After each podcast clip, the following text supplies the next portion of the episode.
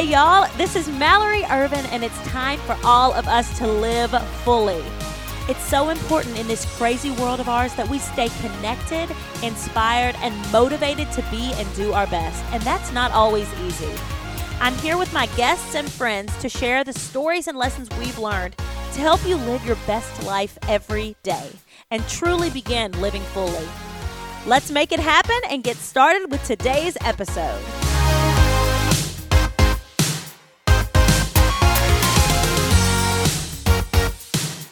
Hello, everyone, and welcome to the Living Fully podcast.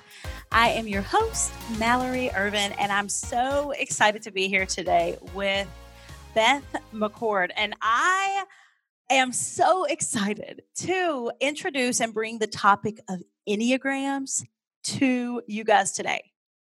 I would like to thank my sponsor of this podcast, Smart Cups. Smart Cups is the most amazing energy drink. You literally pour water into a plastic cup that has an energy drink printed on the bottom, basically. It sounds amazing. You have to try it. Smartcups.com, enter the code Mallory20 for a discount. So I want Beth to introduce herself because she's really something in this space and I'm feeling, you know, super lucky to have her on this podcast today. So Beth, I'll just let you go with all your stats here, my friend. Yeah. yeah. Thanks for having me. I'm so excited. So, as you said, I'm Beth McCord, and I have been married to Jeff for 24 years. We have two kids, 19 and 21, live outside of Nashville, Tennessee. Mm-hmm. And I have been using the Enneagram for the last 20 years. And I have professionally been doing Your Enneagram Coach, which is the business we own, for the last three and a half years. And, and so we Instagram account too. I want to make sure that we yes, point that out. Mm-hmm. Yes. And this last year has actually been a really big year. We will, by the end of December, have released 10 books this year. One is a marriage book called Becoming Us. And then we have nine other books in the Enneagram collection which is one for each of the nine personality types and a deep dive into their personality type in a journal like format. So there's 21 days to Amazing. learn more about your type. And we've released other courses and things like that through your enneagramcoach.com.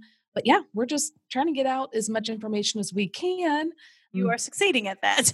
yeah. And so this year's just been a big year. And it's just a popular topic right now. And so we're excited to get all that yes. stuff out there. Which is cool because, and I'm going to have you tell a little bit about your story maybe in a minute. But, you know, I dove into your content and I learned that you have been doing this for like 15 years, talking about the Enneagram. Am I right in that number?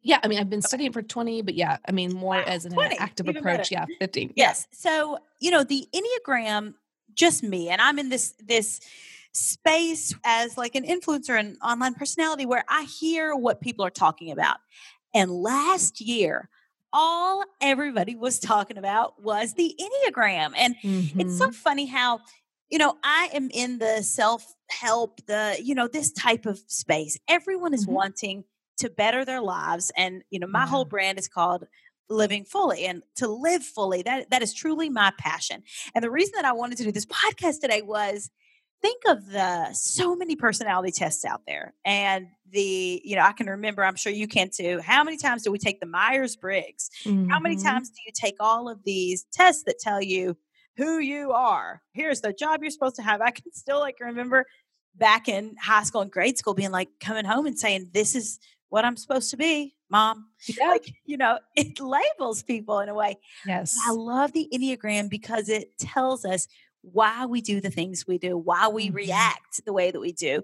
And I want you to just explain in general because I know there are some people that are going to be listening to this podcast today who are like, what the heck are you talking about? What is that word? Yes. Even what is an Enneagram?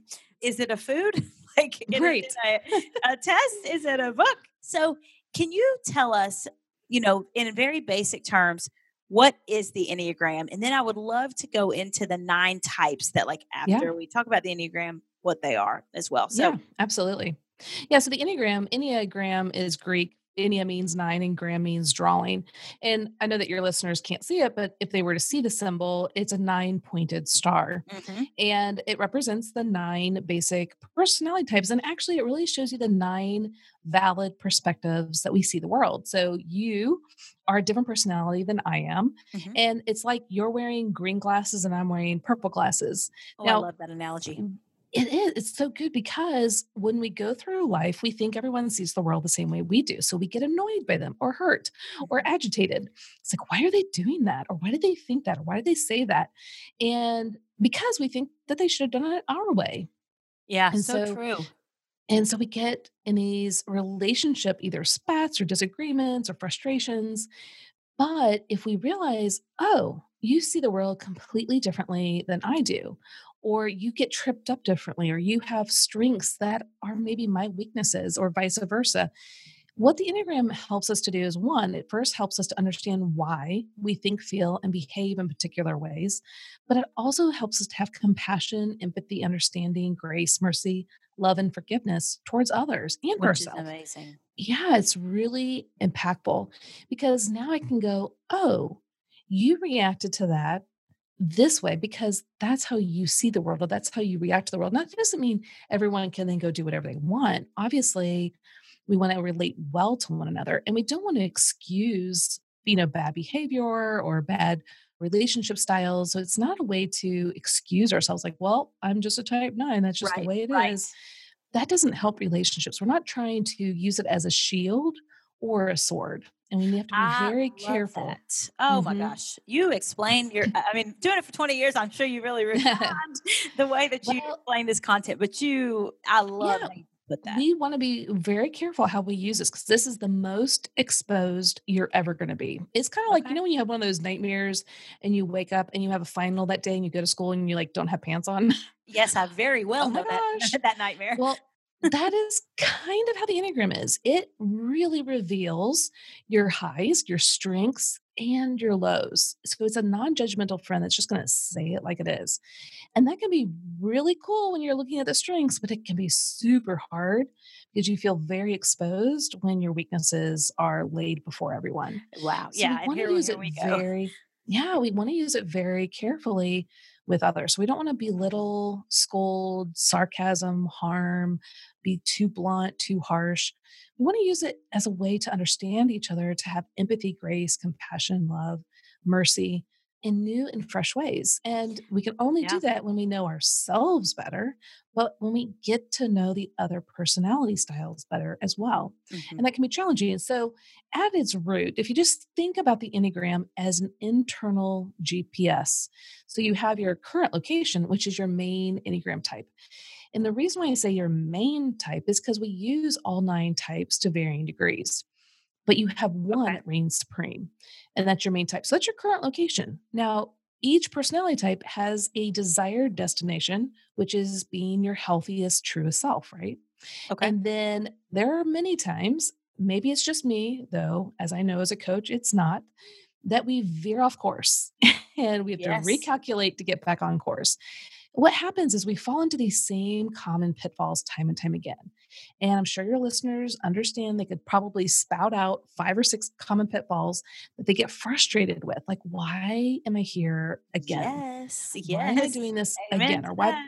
Yeah. Why do I get in the same fight with so and so all the time? And the Enneagram is going to explain why and what's going on. But what's also really cool about the Enneagram is it's also like a rumble strip on the highway. You know, when you're falling asleep at the wheel, or hopefully you're not, but texting or mm-hmm. anything that distracts you, you'll veer off course and land into that common pitfall.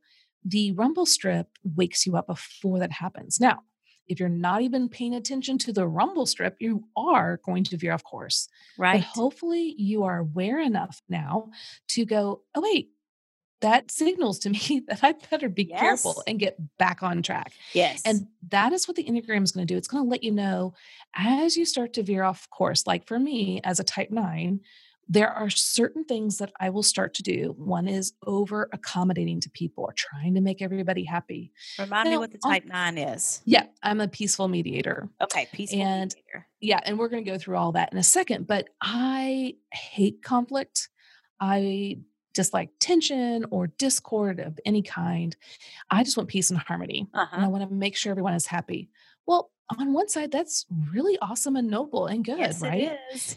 At the same time, that can be harmful. You know, Right. when you avoid conflict, you actually create conflict. Right, Now, so. So I have had to learn when I over accommodate and merge with others and lose myself, that is not helpful to me or others. yes. So when that starts to happen, there are certain things I've noticed that are like a rumble strip, and I can either ignore it and fall into that same pitfall, or I can become aware and go, oh, wait, I'm accommodating too much. I'm merging with someone else's likes and desires and forgetting myself. Then I can decide yeah. to come back into a healthier path and say, well, it's good to be accommodating, but I also need to voice my desires and passions as well, equally. Right. I love that you're giving, and sorry to to interrupt. I I love that you give these amazing these tools. The Enneagram is such a tool, a tool to live Yes. your life better.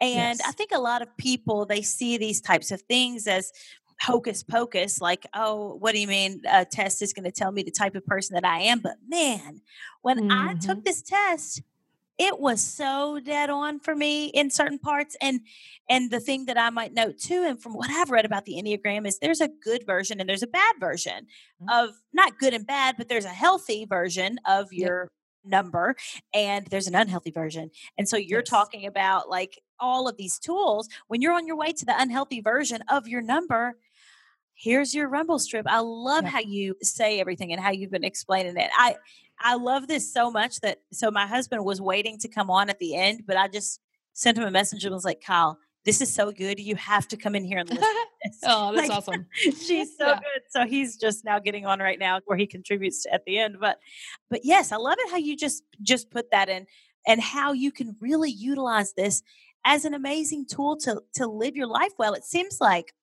the enneagram can really be used in parenting in career in Mhm. careers in relationships all of these things that you talk about in your content and i'm just so excited to dive into those today so Yeah. before we get started, can you briefly mention about if you were finished just a while ago? I'm sorry because I interrupted because I got so excited. Yeah, no, I Um, think that was great. I think people got a good gist of, you know, at its basic core, what the Enneagram is, as in a internal GPS, a rumble strip, and it's also like a flashlight. It illuminates your heart condition. Are you healthy, average, or unhealthy? Mm-hmm. And you don't want to use it to condemn yourself. That will only make you, you know, spiral even further down. Now, we as humans naturally go there. But part of growing and maturing is recognizing that we can see our weakness and frailties and just own it Absolutely. And then just grow from that place. Now, what I want to just kind of like throw out there ahead of everything is so that if people come to your enneagramcoach.com or buy my books, which of course I would love, I want them to know ahead of time that I lead from a Christian perspective. Which I Um, that's- love about you. Yeah. Yeah. And that's the niche I'm in. But we won't do much of that here. We're kind of doing it kind of from a neutral standpoint, which is great too. But I just wanted to kind of throw that out there. So if people were to buy a book, they're not like, wait, that's not what I Yes, I think that's important. Yes. And I- and or maybe they're looking for that.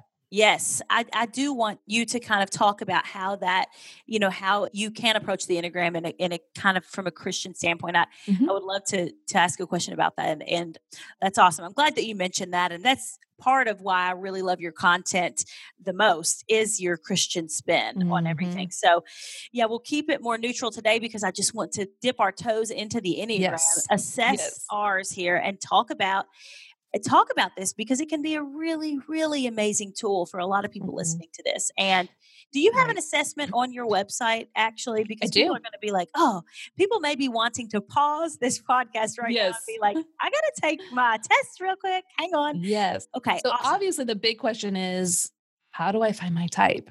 And there's, you know, several ways that you can do that. An assessment, a good assessment can be helpful, but what I want to say is no matter what assessment you take out there, mine included at your enneagramcoach.com, it's in the upper right-hand corner, there's a mm-hmm. yellow button. It's only to guide you to find your type. It's not the definitive word. And the reason is the Enneagram is explaining why you do what you do. So these tests are trying to pull out and to assess why you do what you do. But if you don't know yourself well, you're not going to take the assessment very well. Correct. So when you get your scores, and mine lays out a percentages of your of the nine types, use that as a guiding post to lead you in investigating more those top three or four numbers okay. and then land on your main type. And how you want to do that is you want to look at the core motivations for all nine types. There's four core motivations. There's the core fear, which you're always running away from or trying to Mhm. prevent. The core desire, if I have this, then my life will be perfect, basically. Mhm. The core weakness, that's your Achilles heel, the thorn in your side, the thing that's constantly tripping you up. Then there's the core longing. This is the central message that your heart has always longed to hear. And you're trying to get it from parents, teachers, bosses, yes. coaches, friends, spouses, etc. And when they don't give it to us, we start to kind of punish them or judge them. But when we realize that is not their ultimate role, now they can participate, but at least from our Christian perspective, we believe God fulfills that for us. And so we want to look at those core motivations to find your main type because those core motivations is why you do what you do. And so you can also get a free download. I'm going to kind of go over it here today. You can get this download at your enneagramcoach.com forward slash core motivations. And it's free, but you'll kind of hear me go over it here as well on all nine types. Good deal. Okay, so on to the non types. So if you are just now rejoining us, let's briefly go through the non types. So Kyle and I are both on here.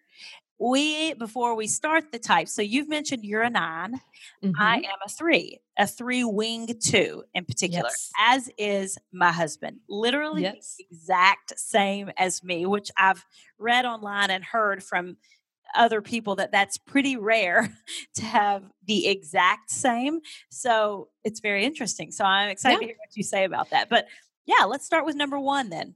Let's go for it. Okay, so the type one is the moral perfectionist. Now, remember, this is all about why you do what you do.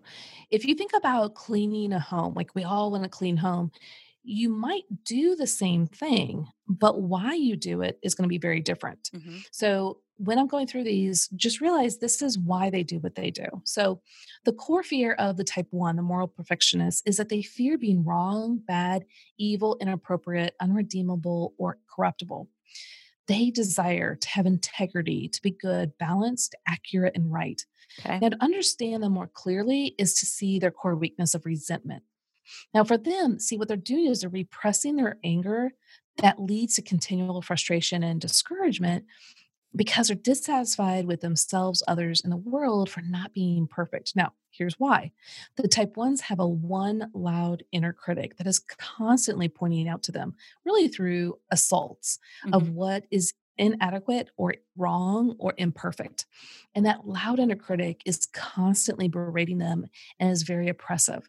And it won't let up until these things are fixed. Wow. And so when you understand that you can have compassion and empathy for the struggles that they go through, instead of being like, why are they being critical right now? Or why are they judging me? Well, maybe it's because they're being berated so hard internally, it's spilling out. Makes And sense. so, yeah, to move forward to them can can really show compassion and to see how you can help them as well. Now, what they long to hear is you are good. Okay. Now, our type two is a supportive advisor. Now, this is your wing, and we won't get into all of that, but the wings are the two numbers on either side of your main type. So for you, that would be two and four. So this kind of flavors, kind of like salt and pepper, it flavors your personality style. So it has some meaning to you. okay. So now the type twos, no, th- this isn't your main type. Now, the type for you, for other Okay. people, it is. My daughter is a type two okay. now, okay. Their core fear is being rejected and unwanted, being worthless, dispensable, and unworthy of being loved. What they desire is to be appreciated, loved, and wanted. Now, to understand them is to understand their core weakness of pride. See, this is where they deny their own needs and emotions while they focus on the needs and emotions of others and then confidently insert their helpful support in hopes that others will say how grateful they are for their thoughtful care. Woo. if that hasn't described me at different points in my life to different extents. I don't know what does. And Mm, parts of that have been crippling to me yes. before. Yeah. So I absolutely can understand those things. So keep Yeah. going. Yeah. And what the twos are longing for, what they're longing to hear is you are wanted and loved. See, the twos think it's a give to get system. I cannot be loved unless I'm selfless and give and support others. Mm-hmm. Then I can be loved. What they really long is to be wanted and loved for simply being them, yes. which is very similar to the three. So we'll get into the three now. The type Okay. three is a successful achiever. They fear being exposed or thought as incompetent, inefficient, or worthless, and they fear failing or not being successful. What they desire is to have high status and respect, to be admired, successful, and valuable. But to Yeah. understand them is to really understand their core weakness of deceit. Now, deceit for them is really they're deceiving themselves into believing they're only the image they present to others. Mm. And so they need to embellish the truth so that others will see this polished persona and others will admire that persona. And does an that sound true? un- yes. Well, there. So I have been that the unhealthy version of the three before, and you know, if everyone on this podcast probably knows my story of I was a crippled perfectionist. I Mm. literally almost lost my life over wanting to outdo my last achievement yes, absolutely. Mhm. to literally give so much to other people because I could not tell anyone no because I was afraid of what they would think of me. Yes. That I was literally going to let myself go onto a path of destruction and death. And when I say destruction and death, I really mean those words. Like it was that Yeah. bad. I was so, so deep into that that it Mm-hmm. almost like it did, it ruined my life, but it became like my mission and my Yeah. you know uh, now part of my platform and so now i feel that i'm a healthier version of a 3 and exactly. the three wing two i've read you Mhm. know it's so funny it's like that is the motivator and that's the charmer Mhm. and that's the i think i was reading some of the people that are three, three wing twos and they're all the people that i look up to and admire like Mm. oprah and um, Mhm. all of these really amazing people so it's Yes. just it's really cool to hear you say that because man i've been i have Yes. been both versions of that and Well, and that's Yeah. where so threes, you know, think of like for those that are used to like say football, there's an analogy that idiom that says you're as good as your last kick for the place kickers. Mm-hmm. yeah. And that is the same thought pattern as a three, but it's I'm as good as my last success wow or my last check off on a box, you know, the checklist. So they're excited that they checked it off, but they have to immediately go to the next thing and the next thing and the next thing. And it's all about what do others think. And so for threes, they feel the need to tell others what they've achieved because, well, how could you love me if you don't know what I just did? And now others might be like, why are you telling me all your stuff? You know, like all your successes. But the three's like, but if I don't, how do you how do you know to love me or like me? And so what the three really longs to hear is you are loved for simply being you. You don't have to achieve anything to be loved. And that's really hard to swallow, isn't it? I mean, it's what you want, but it's like, how is that even possible? Does that feel true?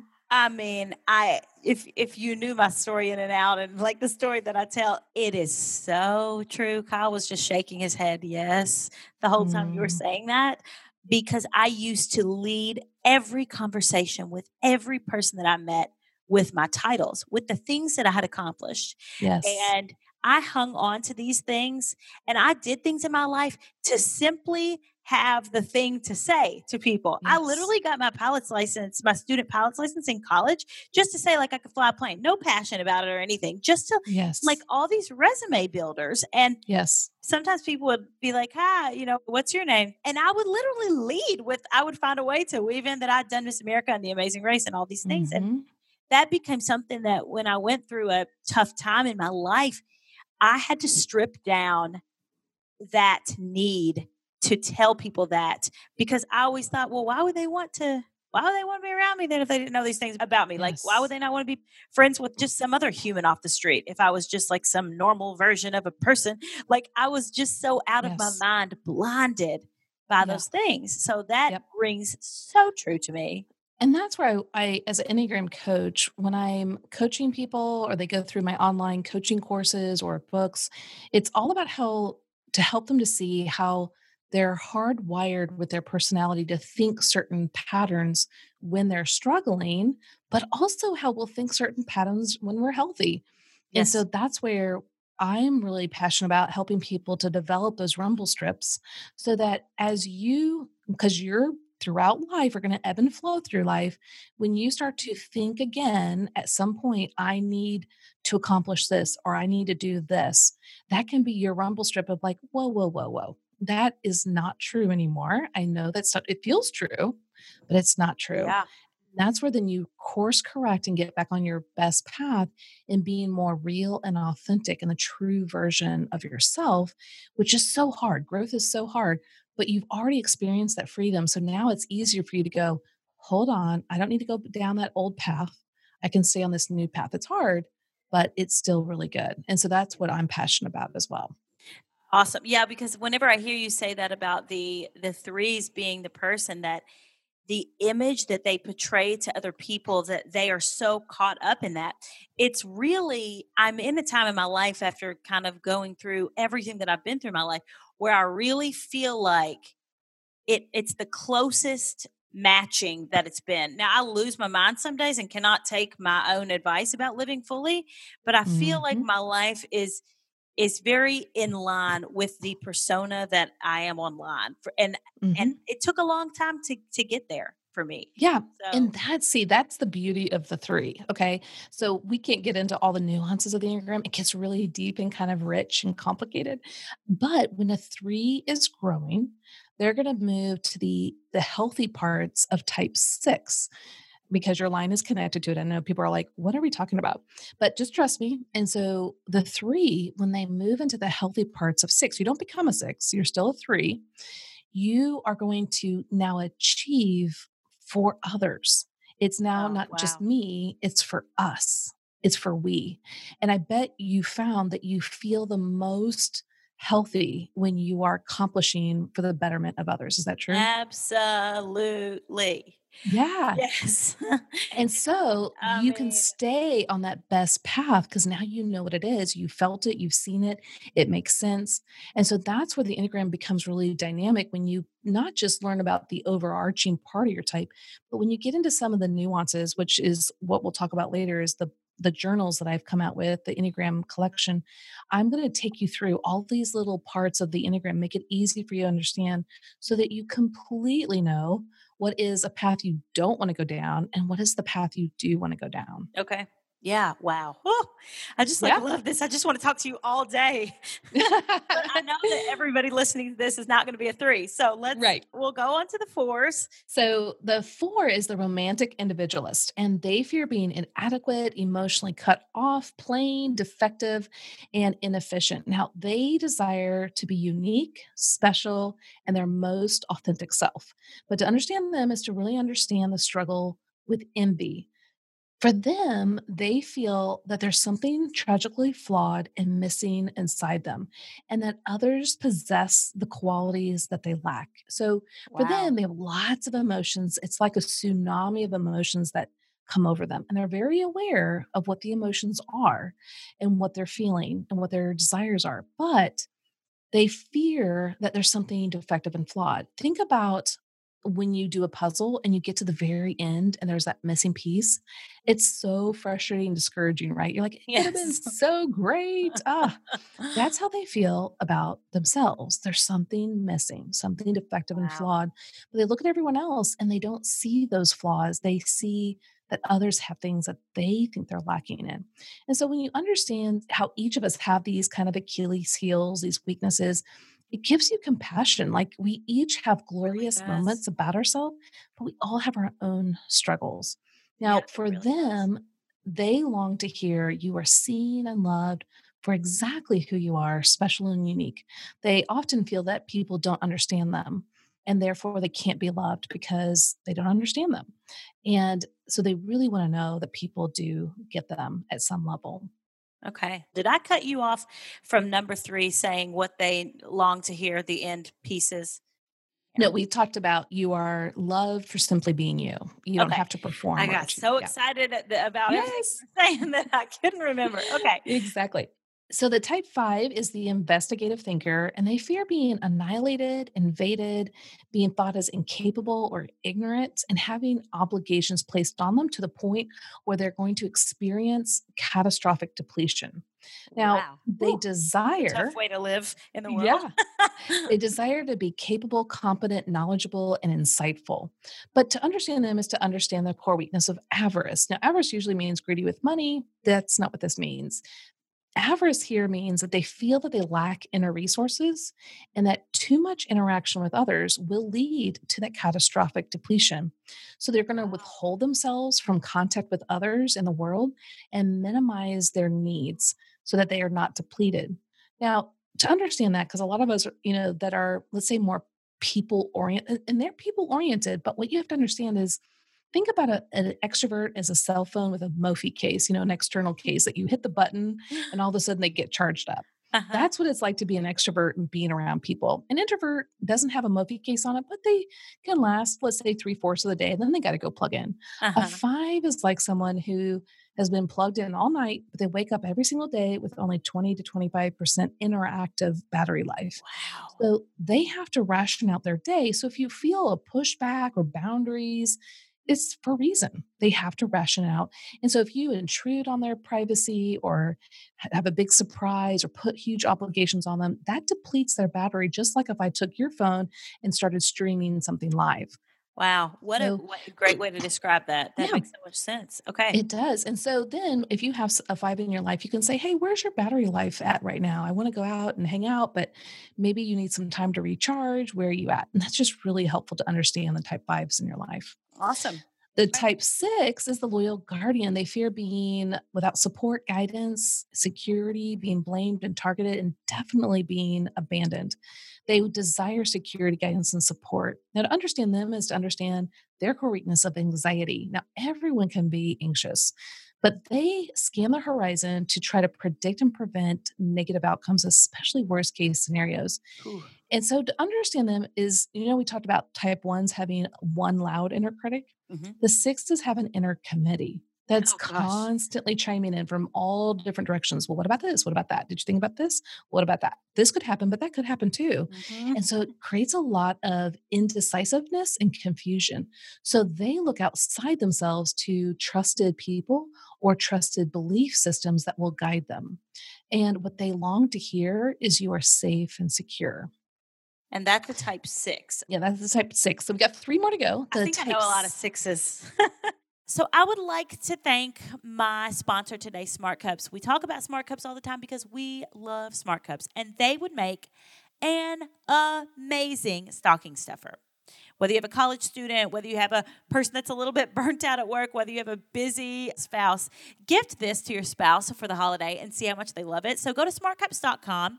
It's the most amazing energy drink, five calories, no carbs, no sugar. It's literally a no brainer if you have a busy person in your life. We love these in our home. We started buying them about a year ago and we are obsessed. When we run out, it is an emergency.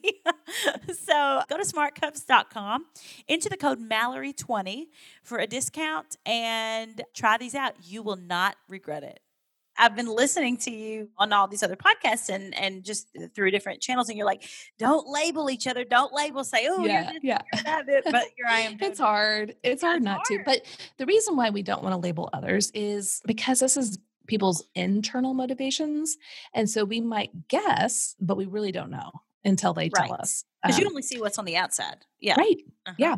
Now, the type sevens are the entertaining optimists, and they fear being deprived, trapped in emotional pain, delimited, bored, and definitely missing out on something fun. So, the true FOMOs of the world Okay.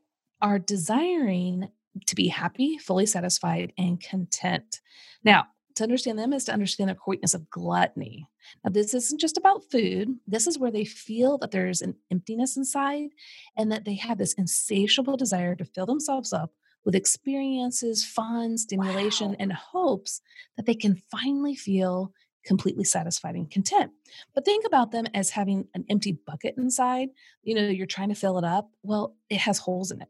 So the more they try to fill, fill, fill, the more it empties out and the more they feel frustrated and dissatisfied. Now, you won't usually see that too much on the outside. They're very fun loving, optimistic people, but you'll see them bouncing from thing to thing to thing to thing even more. Okay. And the faster they bounce around, the more they feel that they're starving inside for that insatiable desire. Now, what they long to hear is you will be taken care of. See, no one's ever been able to fully satisfy that inner core, even their parents or other people. And so they feel like it's up to them to figure it out. But they would love to know that someone can come to them and say, No, I'll take care of you. And then our type eights are the protective challengers, and they fear being weak, powerless, harmed, controlled, and left at the mercy of injustice. And what they desire is to protect themselves and their small inner circle. And to understand them is to understand lust or excess. See, they constantly desire intensity, control, and power. And you'll see them kind of pushing themselves willfully in life and even through people to get what they desire. But I want to explain it a little bit further because a lot of people misunderstand eights. They see these as the blunt, straightforward, say it like it is people that maybe they feel harmed by. But I want them to see behind that strong exterior. See, eights are like huge snowplows, like up in the north. You know, you mm-hmm, see those big mm-hmm. diesel snowplows. They're not the Ford pickup trucks with a shovel on the front. These are these huge diesel snowplows, which is amazing because they plow a path for us when no one else can. Wow. And we need that. But if you're on the side of the road or in front of them, that's not going to feel too good. But the snowplow has a purpose and a desire to get it done. And so, what we need the eights to do is to see those around them and say, Hey, I got this for you. Get behind me. That is a huge plus for us. So, the one I, I show as an example, even though we didn't ask him, so this is just a guess, is Dr. Martin Luther King Jr. He plowed the path for the civil rights movement. There are a lot of people in it, but he took on the blunt force, you know, right. the opposition. Yeah. And so I want people to see a healthy version of an eight that can plow a path for others. Okay, what they that's a great example. Yeah. Right. Yeah. What their heart longs to hear is you will not be betrayed. They're constantly assessing who is going to blindside them or betray them. And then last but not least, my type, the type nine, the peaceful mediator, we fear, and I've kind of said this earlier, conflict, tension, discord, losing connection and relationships to others. So we just desire inner stability and peace of mind. But to understand us is the core weakness of sloth. Now, this isn't a physical laziness, but we do like our cozy comforts. This is where we remain in kind of in an unrealistic or idealistic world where we want to keep the peace, be easygoing, everything's going to be fine. But what happens is we fall asleep to our own passions, abilities, and desires wow, yeah. so that we can merge with others, but it creates a false peace. And so that basically what I tell people it's like we live with an internal fog. And so if you were to ask me right now, like, hey Beth, let's go out to dinner tonight. I'm like, sure, where do you want to go? Or you you may say to me, where do you want to go? And I'm always gonna say, I don't know, where do you want to go? Yes, yes. because either I don't know, which is very true for a nine, or if I do know and I were to say, let's go to Chinese. If you were to say, oh, I don't know, to me, that feels like conflict. And I would have rather you said first what you want, and I would go along to get along. And that's a typical nine. We just don't know ourselves very well because we've accommodated to other people our entire life. Yeah. What we long to hear is your presence matters. We think that our presence and voice doesn't really matter. And so we hide in the background or we're softer or quieter than most types. And our growth path is really learning that no, my presence matters and I need to be more assertive. Wow. For all well, the nine types. Yeah, you've clearly you've grabbed a hold of that one. I mean, your presence certainly matters. Aww. You can really tell. I, I'm. I, it makes me so excited to hear you talk about all of these types. And I know naturally, you know, anyone listening to this podcast and you know, look at how excited I got when you started talking about mm. the threes and the three in my wing. It's so exciting yes. to hear what type am I, and it, I feel like it, it. It can really just it can really be a light that shines within you and and mm. understanding why you do certain things because as people, we can just really beat ourselves up over a doing the same thing over and over again, or having these flaws, or not feeling adequate in certain areas. And what I love yes. about the Enneagram is it's such a positive thing. It's such a positive tool. Or if, you mm-hmm. choose to mm-hmm. look at it like that, it can be such a positive tool, I feel like. And Absolutely. yeah, We all need to use it, like I said earlier, correctly. You know, we don't want to use it as a sword or shield to ourselves, you know, a sword to ourselves or others. We want to be kind and compassionate and understanding. That's where real growth and transformation will take place. awesome. Yeah, wow. I, I just love it how you said that. And and one of our babies is awake. So Kyle, I'm going to go ahead and do the Kyle and I the relationship segment here right now because uh, this is life. so I really love, you know, we talk a lot about relationships on the podcast and Yes. because relationships and the people that you choose to spend your life around, it's one of the most important decisions that you're going to make in your life.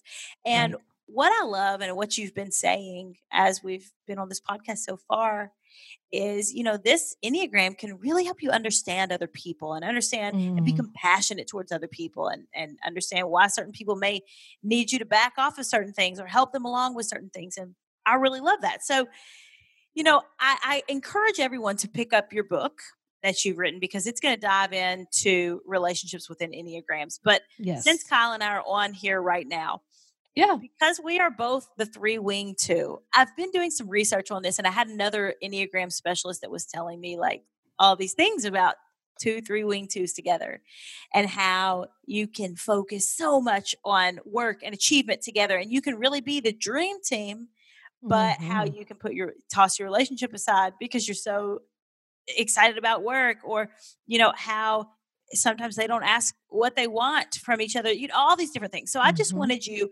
briefly to you know is there any thoughts that you have on that Yeah, so our book, Becoming Us, is a great book just as a marriage understanding as a whole. It also will go through communication styles, conflict styles, Mhm. childhood patterns, and becoming your best selves together through the lens of the Enneagram.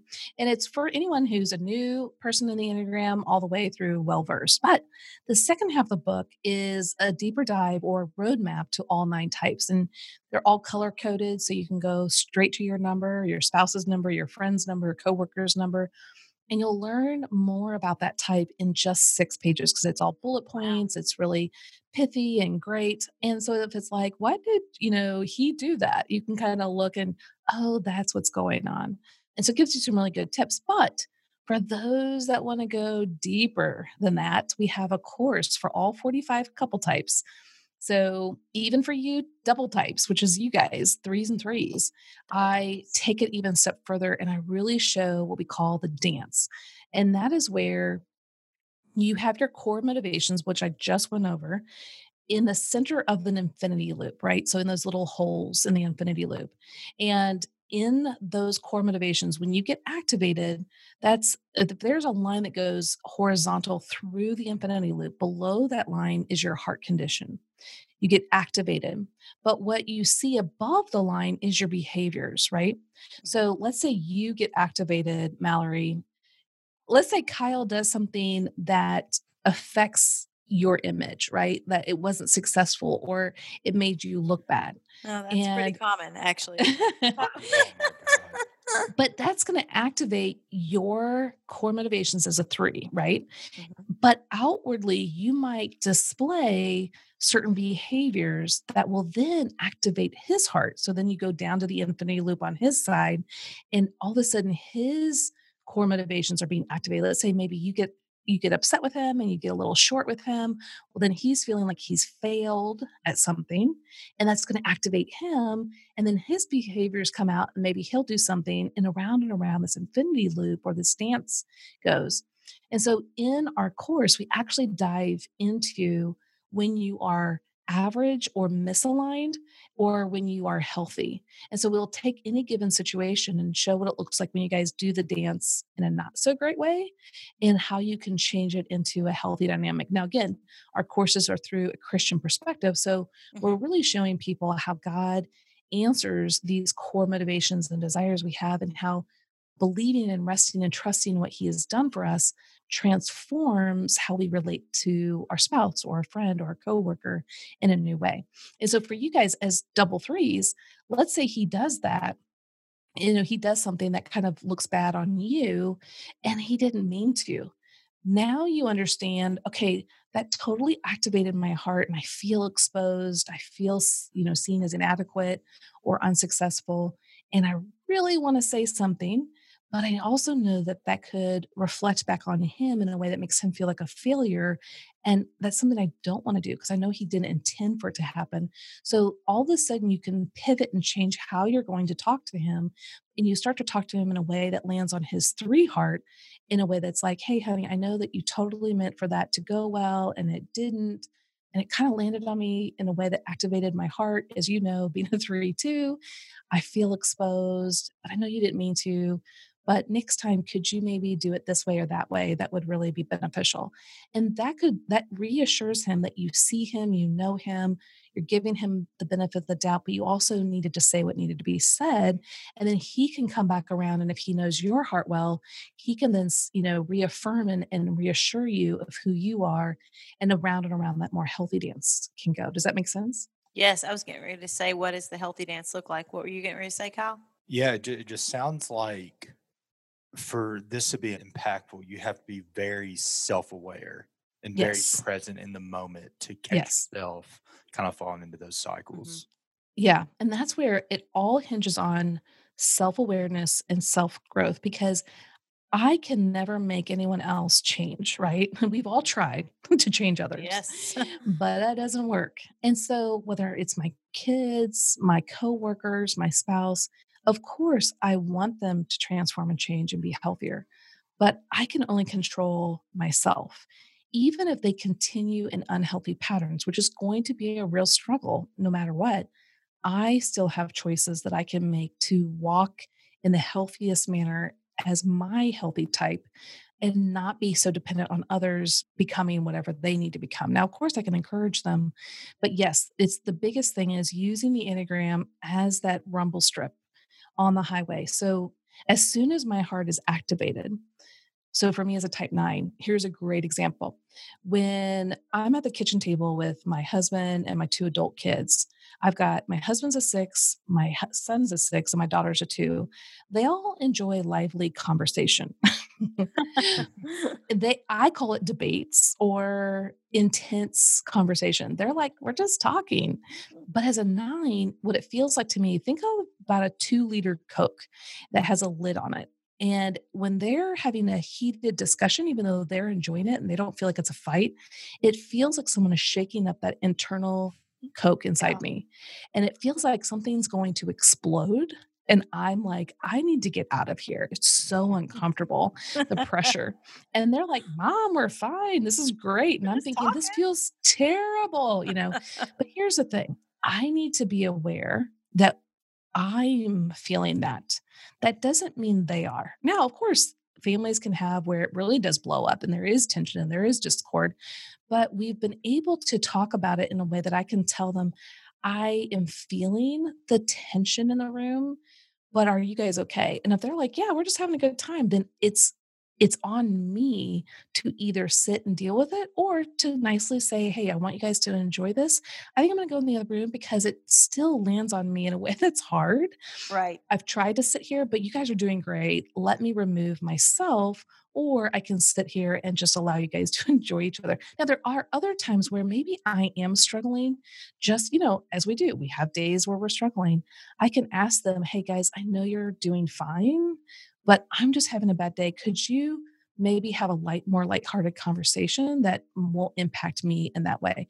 Yeah. But see, I'm still owning my own stuff. I'm I'm giving clarity to my own heart and I'm asking them to join with compassion and understanding.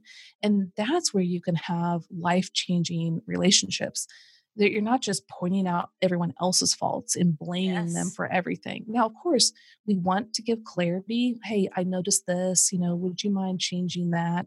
So there we definitely want others to grow, but if we do our own work, others will follow, hopefully. Not 100% of the time. But I, I know my husband usually is the one that leads the way in growth yeah. and repentance and asking for things, clarity. And I've seen that. And I'm like, wow, that's really amazing. I want to follow.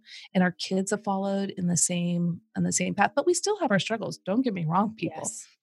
But this I, is really, a daily work. yeah. yeah it's so I, funny. It reminds me of I enjoy listening to talk radio and I enjoy watching the news. And I'll have the news on, and people will be going back and forth, and it stresses Mallory out completely. Mm. But I don't. I just don't want the constant noise all the time. Like, yeah, yes. it's so funny. I can. It doesn't bother me if I hear something yeah. I disagree with. It just doesn't register on an emotional level. I just. Mm. It, it's funny. Mal, she she cannot sit and watch it, and it kind of resonated from what you were saying earlier.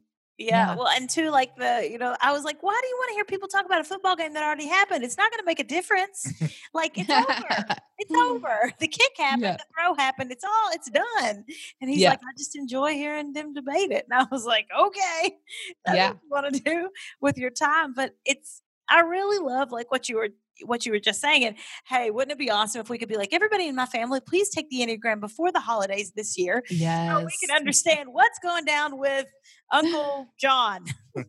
yes, exactly. Susie, you know, and because I mean, wouldn't the world be a better place if we could all just understand yeah. why people are doing the way the things that they're doing instead of just looking at it and be like, well, they're messed up because mm-hmm. they're not. They're well, just think, different. Yeah, and also I feel like it helps from these conversations kind of a larger topic goes to codependency. Yes. And we yes. get a lot of messages on that. And I feel like this yeah. help with that, help people identify to what that is, how it impacts mm-hmm. their life and other lives and other people's lives that they care about. And just mm-hmm. I don't know if you can really dive into that. Like yeah, well, I mean, and that's what's really interesting about codependency because I've I've done my own work on my own Same. codependent tendencies. But the cool thing, I mean, it's not really cool, I guess, but it's interesting that all nine types can be codependent. And a lot of people will be like, mm. What? You think eight's can be codependent? I'm like, Oh, yes, absolutely. They just do it in their own way. Right. It can almost look opposite of what we think of codependency, but they can still be ruled by what people are thinking or doing, but it just looks very different. And so that's what's so great about the enneagram is you take any subject and you just need to nuance it down into the different types. So for instance you know mallory you do a great job by showing people how to have this full life. Well what's really cool is that all the nine types have a different way to a full life. Now in the belief that we have as christians christ ultimately is that full life but he created us differently and uniquely. And so as for me as a type 9 as I was talking to you about moving to type six, remember when I was saying yes. to uh-huh. to not just be about me, it's a we. Well, for me as a type nine, I'm connected to your type as a three. Now I don't want to become a three because I can't. I'm a nine, but I take on the healthy aspects of the three. So nines who we don't know ourselves very well. We don't have goals and passions because we just merge with others. Well, actually, the healthy path for me is to know myself, my passions, my desires, and to develop myself and become the thing that God has called me to become. And that has been my work with your Enneagram coach. Now, it is a really hard path because as a nine, I'm like, man, this is hard. Can I just like stop for a second? Now, a three is like, yeah, let's go, go, go, you know. And so, what's hard for me is the air you breathe. But what can be easy for me and just being grounded and just being me and being real and in front of every, like, just like, hey, let's just be. That's really hard for you. So that's where we oh, have yeah. compassion for one another. Like, oh, what's easy for me is hard for you. And so as you're doing your podcast and for your listeners to recognize, yeah, there might be a day in the podcast that you'll say something that's like, oh my gosh, that seems impossible.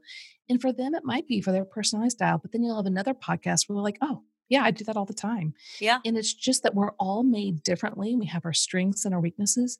And that's really the beauty of having so many differences here in life because we can strengthen one another.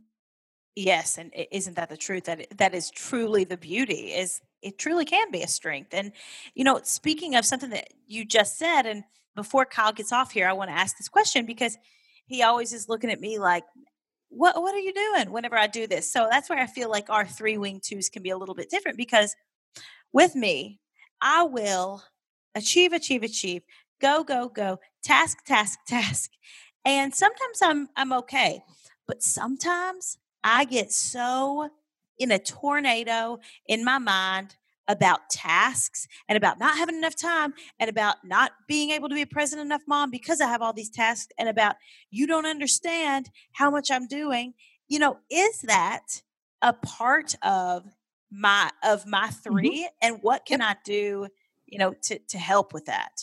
Yeah, absolutely. So when people get the Enneagram Collection Journal for their type, they'll see that there are, like I talked about, the nine pointed star, and the stars have lines that connect, you know, the whole thing. You are connected to nine and and six, and nine and six have a big impact on your type. Now, what's interesting, and they'll have to get the journal to learn more, is that with Kyle, you're going to demonstrate some of the average, the unhealthy aspects of six. Now, remember, we were just talking about how you go there in growth, which is true. But with your closest family and friends, you're going to show some of the average, the unhealthy aspects of six, which is now you won't do this with everyone else in the world, but with him, you're going to be anxious. You're going to talk about the things that you're frustrated about, irritated about, things that got to get done. Your mind will start racing. Does it sound familiar? Yes, and only with him. yeah. Yes. Talk to me, yes, yes. And that because as the three in with everyone else you're so afraid to be exposed for those anxieties you put on a persona to show you've got it all made now a lot of the times threes really do know what to do and you can achieve and get out there it's when you come home and you recognize whew, oh my goodness, there's so much to be done. And there's that, you know, all of a sudden your mind can start going into that racing mind pattern. And it's easier to show it to him than it would be to the whole world because the whole world would then know what you struggle with and therefore that's your core fear. Does that make sense? Yes and which i do sometimes show it to the world which i you know yeah. videos where i'm like literally crying to the camera but i yes that mind racing mode eh, that so speaks to me a lot of time. Yeah well and, and when you did that when you exposed were, were you at a healthier place though when I showed those the mm-hmm. vulnerabilities. Mm-hmm. Yes, mm-hmm. I'm in a very healthy place these days where I yeah I will show vulnerability a lot uh, yes. uh, on Instagram stories and YouTube. But before, no way. Yes, but I still get that like mind racing, mind racing, mind mm-hmm. racing. Mm-hmm. It's really it's a challenge. So, and Kyle also. Yes. So when you are going to Kyle with more of the irritations and the pessimism and the anxieties, that's different than being genuine and authentic. Actually, the healthiest part of a three is when you are one tapping into the healthiest part of nine, six, and three. So, nine, you're being, you're just being, you're a human being versus a human doing. Mm-hmm. The six, you're for others, just and instead of just about your own glory. Mm-hmm. And three is all about being genuine and authentic and real. And when you combine all three of those things together, it really is a remarkable place because others can see you paving a path, but with authenticity and realness. Wow. And it's it's about them versus all about your own glory. And I know That's that you felt that message feels feels like whenever yeah. it's really aligned and that's what I feel like the majority of the time these days that it is aligned. I've done a lot of work mm-hmm. to kind of get here, but yes, definitely get off track. And that's really mm. interesting to, you know, I'm definitely getting the book yep. on the threes because, yep. you know, I'm all about, I want to work on that and I want to know what I can do when I start feeling the rumble strip, when I, when I start crossing over that. I would like to know, you know, what are the tools that I can use yes. now not to spiral out of control because it uses a lot of my energy too. And yes. I don't have a lot of extra energy. Actually, right. I have unexpendable. I have like I am overload energy. Sometimes I can't like turn the energy off, but yes. I would rather channel that energy into into good things and positive yes. and get these tasks done. Sometimes these things that I worry about are the smallest things. Mm-hmm. And they'll just wreck my well-being for mm-hmm. an hour or two. So, yeah. But when it happens for both you guys to recognize, okay, so that's part of life. Because a lot of times what we do is we heap on self condemnation or we hurt ourselves or blame ourselves or guilt, and that only wreaks more havoc. Whereas if we just see it for what it is and own it, we can then start to transform into the healthier parts. It's kind of like if you're driving down the highway and you feel that rumble strip, you don't want to jerk the wheel right. over the cliff, right? you want to slowly pull it back into alignment. And so we want to take the time to not heap more condemnation on ourselves. Let's just go, okay, so with Kyle right now, I've been a little bit pessimistic. My mind is racing. Obviously, something is going on. How can I expend more compassion to myself? Am I overexerting myself? Am I too tired?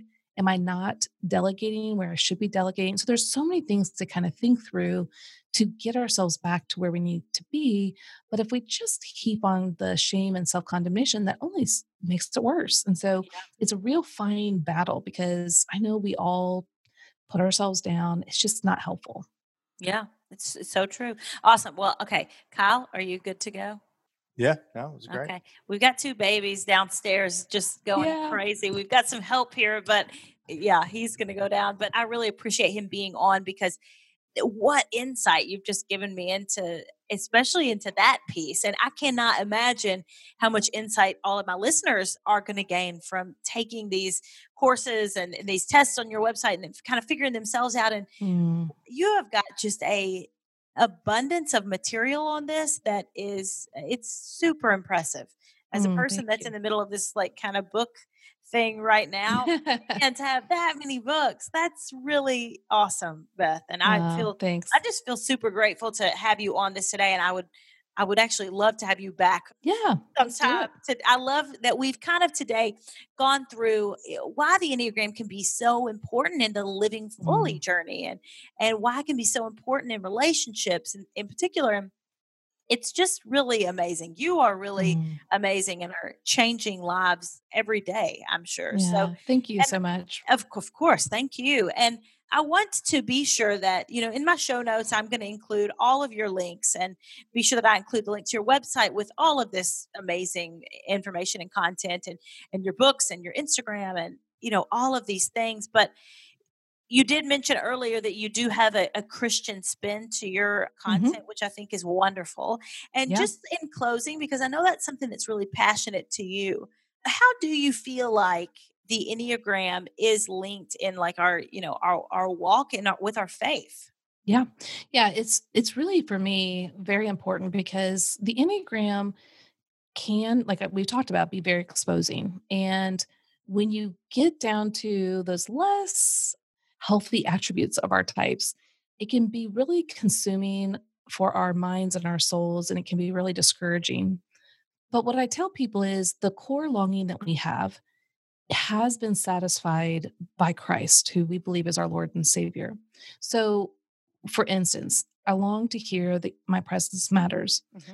My husband could say that till he's blue in the face. Mm-hmm. and as humans, it's like, well, I believe you and I don't all the same time. Yes but he's only a human. He's never, he wasn't designed to completely fulfill me, to completely satisfy me. Now, he is designed to, to do it the best he can as a human, but he can never fully satisfy. So if I demanded it from him, I'm always going to be disappointed because he just can't do it to the degree I need.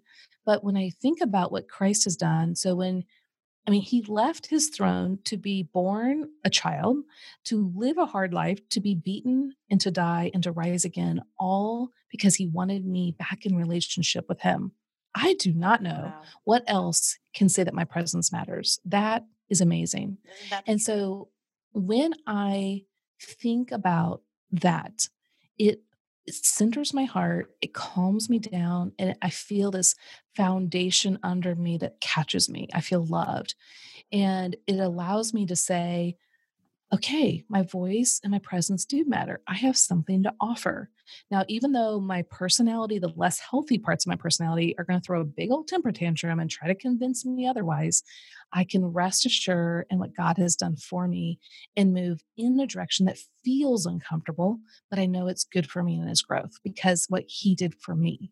And so that's really where I'm going to unfold a lot of that stuff for the people that want it from a Christian perspective. I'm going to show you how He has done so much for you that you can trust and rely on to bring growth and transformation in your that. life.